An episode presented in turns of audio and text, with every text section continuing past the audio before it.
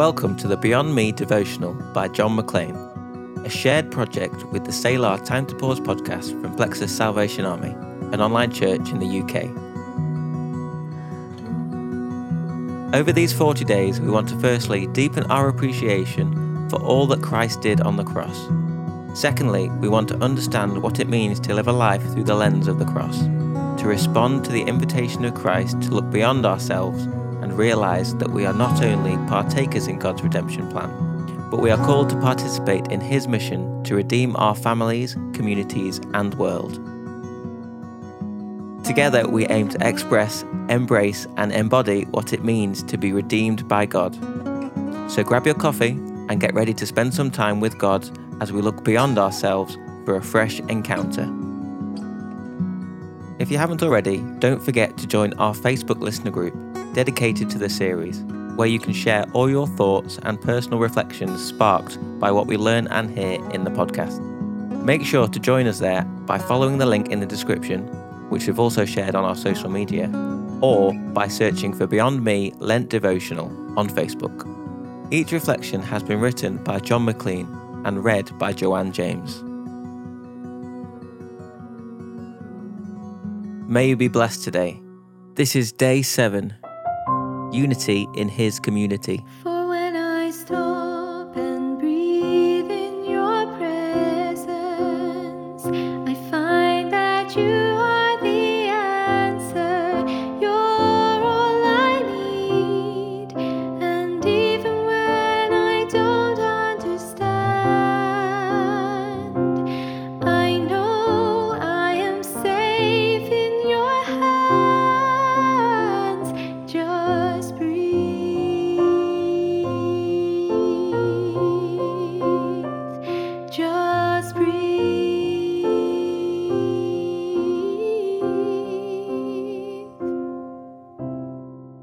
John chapter 17, verses 20 to 25. I do not ask for these only, but also for those who will believe in me through their word, that they may all be one, just as you, Father, are in me and I in you, that they also may be in us, so that the world may believe that you have sent me. The glory that you have given me, I have given to them, that they may be one even as we are one. I in them, and you in me, that they may become perfectly one, so that the world may know that you sent me and loved them even as you loved me. Father, I desire that they also, whom you have given to me, may be with me where I am, to see my glory that you have given me because you loved me before the foundation of the world. O righteous Father, even though the world does not know you, I know you, and these know that you have sent me.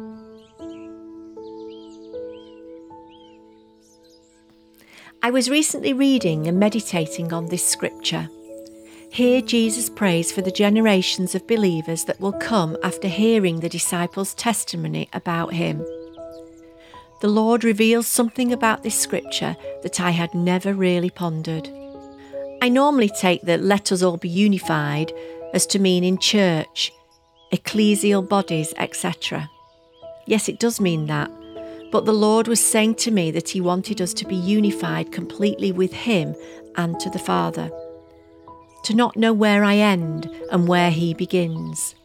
To be completely and utterly complete in the Father through the reconciliation that Jesus offers.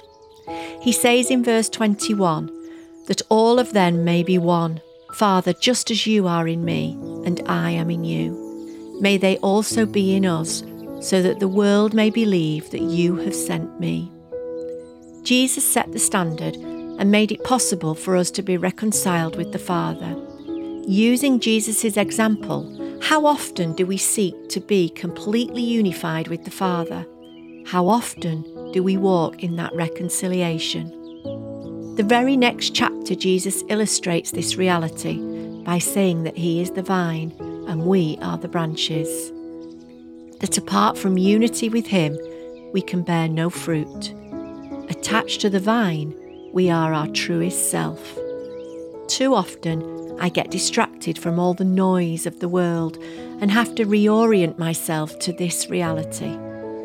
all the demands on my life can get me off course from operating daily, knowing that I am in Jesus and Jesus is in me, just as Jesus and the Father are one. It's a win win. Jesus, we pray for unity among all believers and for reconciliation of all mankind. We also pray for greater unity with you and with the Father. Thank you for making it possible to walk in a new identity. May we increase in greater awareness of our unity with the Father through what you've done and continue to do. Amen.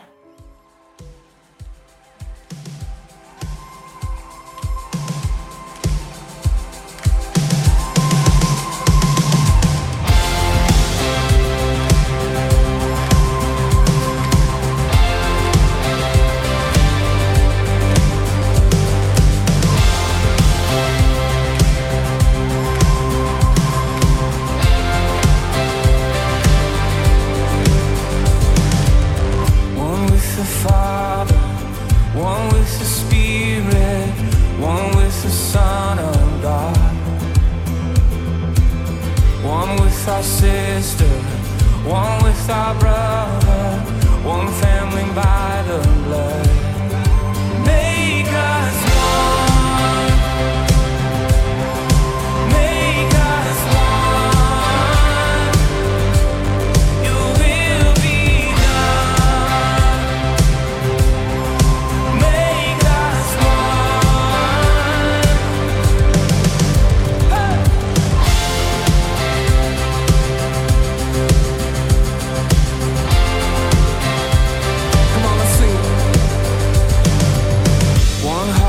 heaven, one mind connected, one body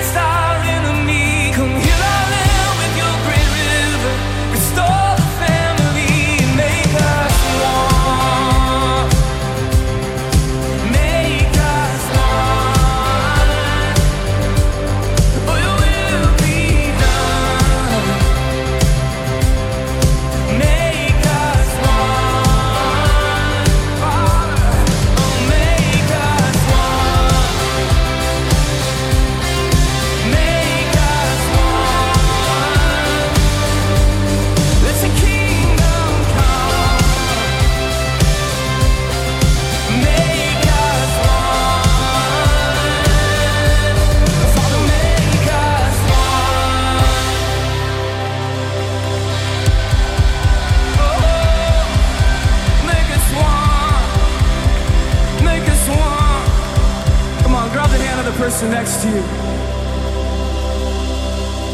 I think now more than ever, it's important that we as a church be the representation of what it looks like to be unified. Amen.